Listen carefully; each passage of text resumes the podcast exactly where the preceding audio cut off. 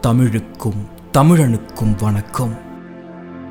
இந்த காணொளியை நீங்கள் கண்ணால் தான் பார்க்க வேண்டும் என்பது இல்லை. காதால் கேட்டு உங்கள் மனதால் உணர வேண்டிய ஒரு காணொளி. எனவே இந்த காணொளியை பார்ப்பதற்கு பதிலாக கேட்பதற்கு முன்பு தயவு செய்து உங்களிடம் ஹெட்ஃபோன் இருந்தால் அதை காதில் போட்டுக்கொள்ளவும் அன்றாடம் கவலையோடு கஷ்டத்தோடு மன நிம்மதி இல்லாமல் போராடி கொண்டிருக்கும் வாழ்க்கையில் உறக்கம் மட்டும் நிம்மதியாக இருக்க வேண்டும் என்று இயங்குபவர்களுக்கு தான் இந்த காணொளி.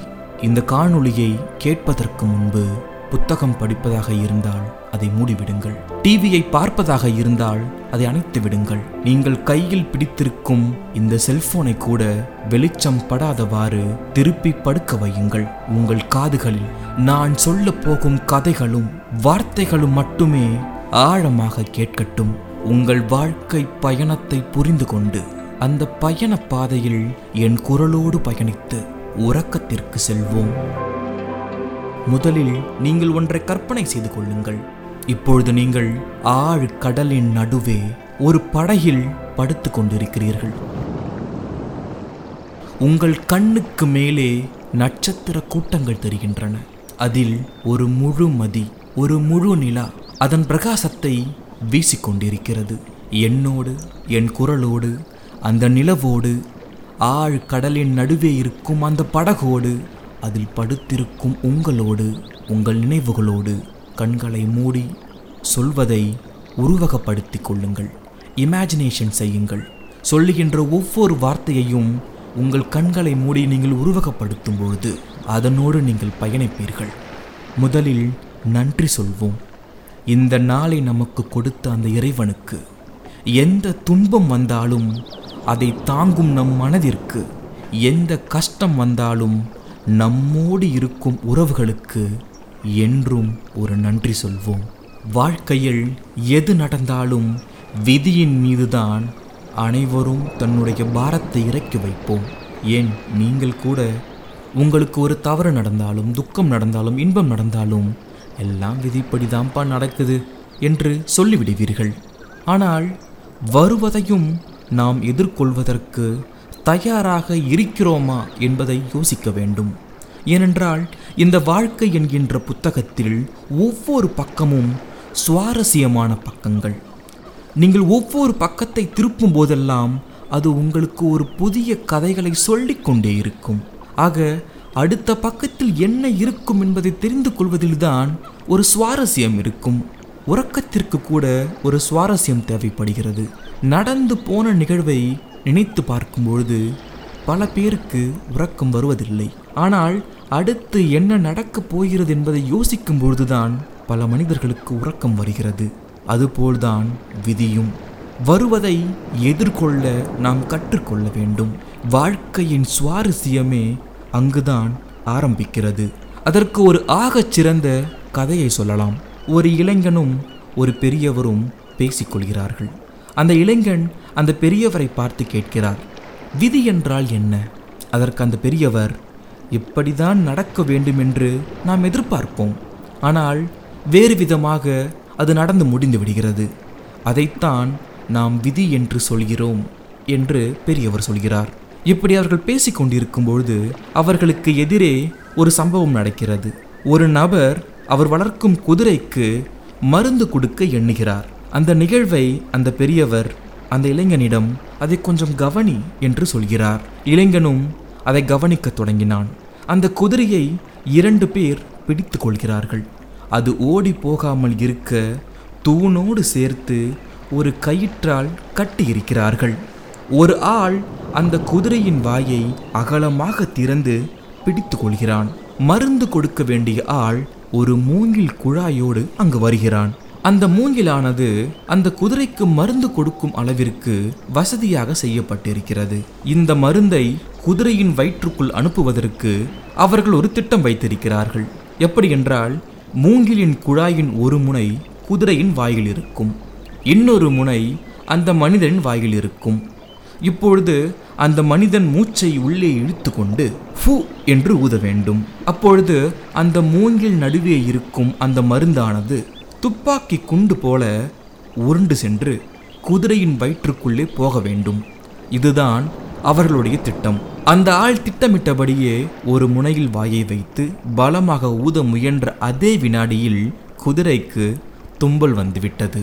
விளைவு குதிரையின் வயிற்றுக்குள் போக வேண்டிய மருந்து அவன் வயிற்றுக்குள் போய் சேர்ந்து விட்டது. அவன் மல்லாக்க விழுந்தான். இப்பொழுது அந்த மனிதரை பார்த்து அந்த பெரியவர் சொன்னார் பார்த்தாயா அதுதான் விதி என்பது. நினைத்தது ஒன்று நடந்தது வேறொன்று. இப்பொழுது அந்த இளைஞன் கேட்கிறான் அப்படியென்றால் விதியை வெல்வது எப்படி? அதற்கு அந்த பெரியவர் சொல்கிறார் இங்கே அவன் ஏமாந்து போனதற்கு காரணம் விதி மட்டுமல்ல கவனக்குறைவும் தான். எனவே எச்சரிக்கையும் தேவை. இதற்காகத்தான் எல்லாம் விதிப்படி நடக்கும் என்று சொல்கிறார்கள். அப்படியென்றால் எல்லாம் விதிப்படி நடக்கும் என்று சும்மாக இருந்து விடலாமா? என்று அந்த இளைஞன் கேட்க அதற்கு அந்த பெரியவர் சொல்கிறார் கூடவே கூடாது. வருவதை எதிர்கொள்ள கற்றுக்கொள்ள வேண்டும். வாழ்க்கையின் சுவாரஸ்யமே அங்குதான் ஆரம்பிக்கிறது என்கிறார். எவ்வாறு தான் நம்முடைய தவறின் காரணமாக நமக்கு நடக்கும் நிகழ்வுகளை விதியின் மீது பழி போட்டு விடுகிறோம். சிறு கணம் யோசித்து பார்த்தால் உங்களுக்கு புரிந்துவிடும் தவறு எங்கே நடக்கிறது என்று. இவன் ஊதினால் மருந்து உள்ளே போகும் என்று தெரிந்த அவனுக்கு குதிரை தும்பினால் நமக்கு என்ன ஆகும் என்று அவன் யோசிக்கவில்லை. அதுபோல்தான் நீங்கள் ஒரு காரியம் செய்வதற்கு முன்பு இரண்டு விதமான விளைவுகளை நீங்கள் எண்ணி பார்க்க வேண்டும். ஆங்கிலத்தில் பிளான் ஏ பிளான் பி என்பார்கள். நீங்கள் எண்ணியது போல் நடக்கவில்லை என்றால் அடுத்து என்ன செய்ய வேண்டும் என்கின்ற ஒரு திட்டம் உங்களுக்குள் இருக்க வேண்டும். அவ்வாறு இருந்து விட்டாலே போதும் விதி உங்கள் வசம் இருக்கும். அதே சமயத்தில் அந்த விதி உங்களுக்கு கற்றுத்தரும் பாடம் இருக்கிறதல்ல. அது ஒரு மிகப்பெரிய வாழ்க்கை பாடம் மிக சுவாரஸ்யமான ஒன்று. அடுத்து இங்கு வாய்ப்பு கிடைக்காதா என்று இயங்குபவர்களை விட கிடைத்த வாய்ப்பை நாம் சரியாக பயன்படுத்தி கொள்ளவில்லையே என்று இயங்குபவர்கள்தான் அதிகம். ஏன்? இந்த காணொளியை கேட்டுக்கொண்டிருக்கும் நீங்கள் கூட அவ்வாறு ஏங்கியிருக்கலாம் உங்களை தேடி வந்த ஒரு காதலை உங்களை தேடி வந்த ஒரு உறவை உங்களை தேடி வந்த ஒரு நட்பை நீங்கள் நிராகரித்திருக்கலாம். அந்த வாய்ப்பை நீங்கள் தவறவிட்டு இருக்கலாம் அப்படி தவறவிட்ட வாழ்க்கையை எண்ணி புலம்புபவர்களும் எண்ணுபவர்களும் தான் இந்த உலகில் அதிகம். அந்த வாய்ப்பை நாம் எப்படி பயன்படுத்தி கொள்ள வேண்டும்? நமக்கு உண்மையில் கிடைத்த ஒன்று நல்ல வாய்ப்பு தானா? என்பதை எப்படி நாம் உணர வேண்டும்? என்பதற்கும் புறாகச் சிறந்த கதை இருக்கிறது. ஒரு மிக பெரிய சாலை.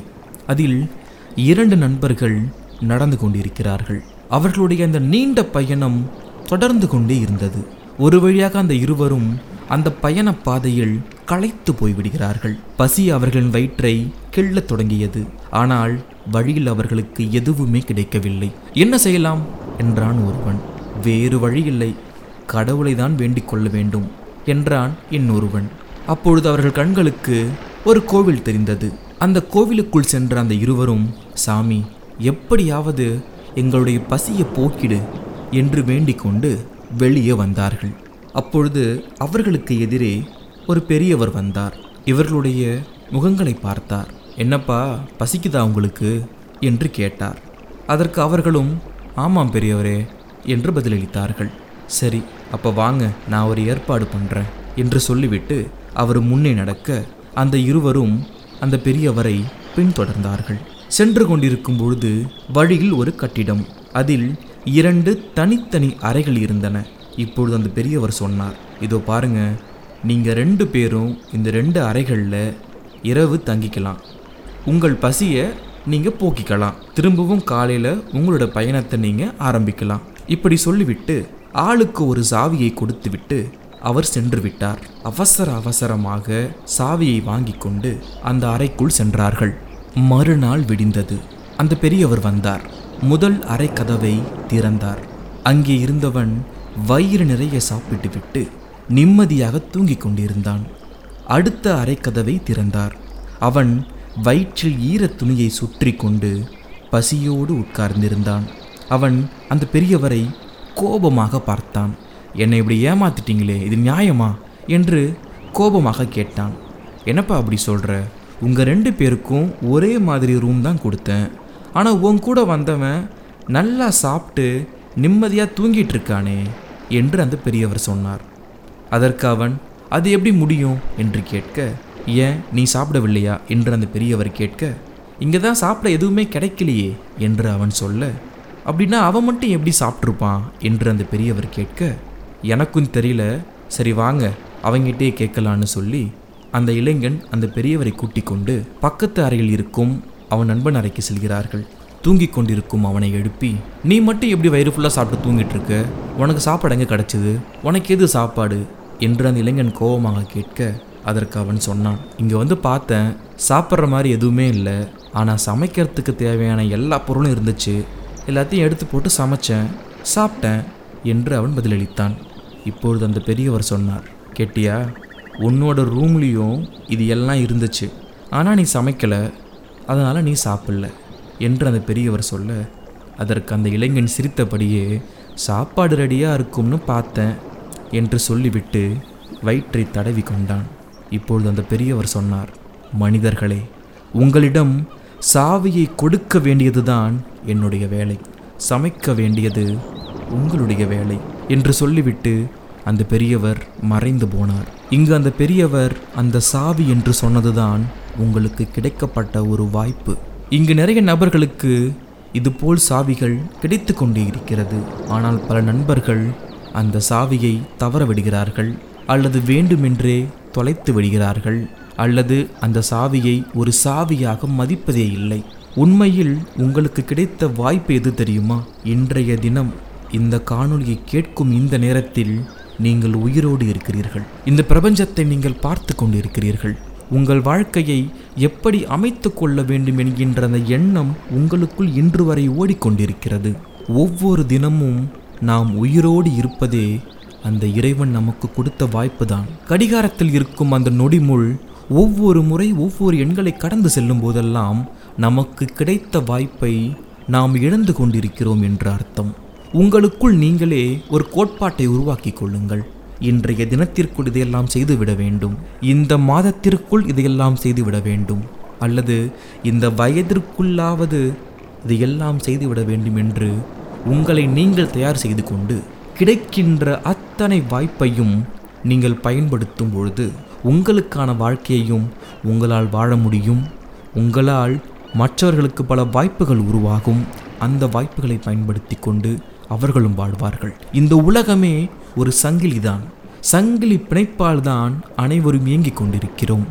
எங்கோ இருக்கும் என்னுடைய குரல் இன்று உங்கள் காதில் கேட்டுக்கொண்டிருப்பது கூட அந்த சங்கிலி தொடர்புதான் ஆக உங்களுக்கு கிடைக்கப்பெற்ற அந்த வாய்ப்பு ஒரு மனிதன் வழியாக உருவாக்கப்பட்டிருக்கலாம். ஆக உங்களுக்கும் அந்த மனிதருக்கும் ஒரு சங்கிலி பிணைப்பு ஏற்பட்டிருக்கிறது. ஆக எதையுமே யாரையுமே தெரியாதவர்கள் போல எண்ணிக்கொள்ளாதீர்கள் விதிப்படியோ இறைவனின் எழுத்துப்படியோ அல்லது உங்களுடைய கர்மாபடியோ உங்களுக்கு நடக்க வேண்டியவை எல்லாம் நடந்து கொண்டே இருக்கும். அப்படி கிடைக்கின்ற அந்த வாய்ப்பு அந்த சாவியை பயன்படுத்தி இங்கு எத்தனை பேர் சமைத்து சாப்பிடுகிறார்கள் எத்தனை பேர் தவற விட்டுவிட்டு வயிற்றில் ஈரத்துணியை கட்டிவிட்டு படுத்து கொண்டிருக்கிறார்கள் என்பதெல்லாம் அவர்களுடைய எண்ணம் போல்தான் அமைகிறது. ஆக கிடைக்கின்ற ஒவ்வொன்றையும் வாய்ப்பாக நாம் பார்க்கும் பொழுது தினம் தினம் நமக்கு நிம்மதியான உறக்கம்தான். வாழ்க்கையின் தத்துவத்தை நாம் புரிந்து கொள்ள வேண்டுமென்றால் ஒரு முழு புத்தகத்தை படிக்க வேண்டுமென்ற அவசியமில்லை. நம்முடைய தாத்தா பாட்டிகள் நமக்கு சொன்ன கதைகளே போதும் வாழ்க்கையை புரிந்து கொள்வதற்கு. வாழ்க்கை தத்துவம் என்பது வாழ்ந்து முடிந்தவர்களின் அனுபவத்தை பொறுத்துதான் இருக்கிறது. ஆக ஒரு புத்தகம் சொல்லும் கருத்தை ஒரு கதை அழகாக சொல்லிவிடும். அந்த கதையை நாம் உருவகப்படுத்தி பார்க்கும்பொழுது அதனுள் இருக்கும் அந்த தத்துவத்தையும் அந்த நீதியையும் நாம் புரிந்து கொள்ள வேண்டும். மேலும் அதை உருவகப்படுத்தி பார்க்கும் பொழுது உங்கள் மன கஷ்டங்களை நீங்கள் மறந்து உறக்கத்திற்கு சென்று கொண்டிருப்பீர்கள். மீண்டும் வேறொரு காணொளியில் உங்கள் காதுகளோடு என் பயணத்தை தொடருவேன். நீங்கள் தூங்கிவிட்டால் காலை எழுந்து டீப் டாக்ஸ் தமிழ் சேனலுக்கு சப்ஸ்கிரைப் செய்யுங்கள். தூங்கவில்லை என்றால் சப்ஸ்கிரைப் செய்துவிட்டு உங்கள் உறக்கத்தை நீங்கள் தொடருங்கள். Deep talks Tamil. நான் உங்கள் தீபன்.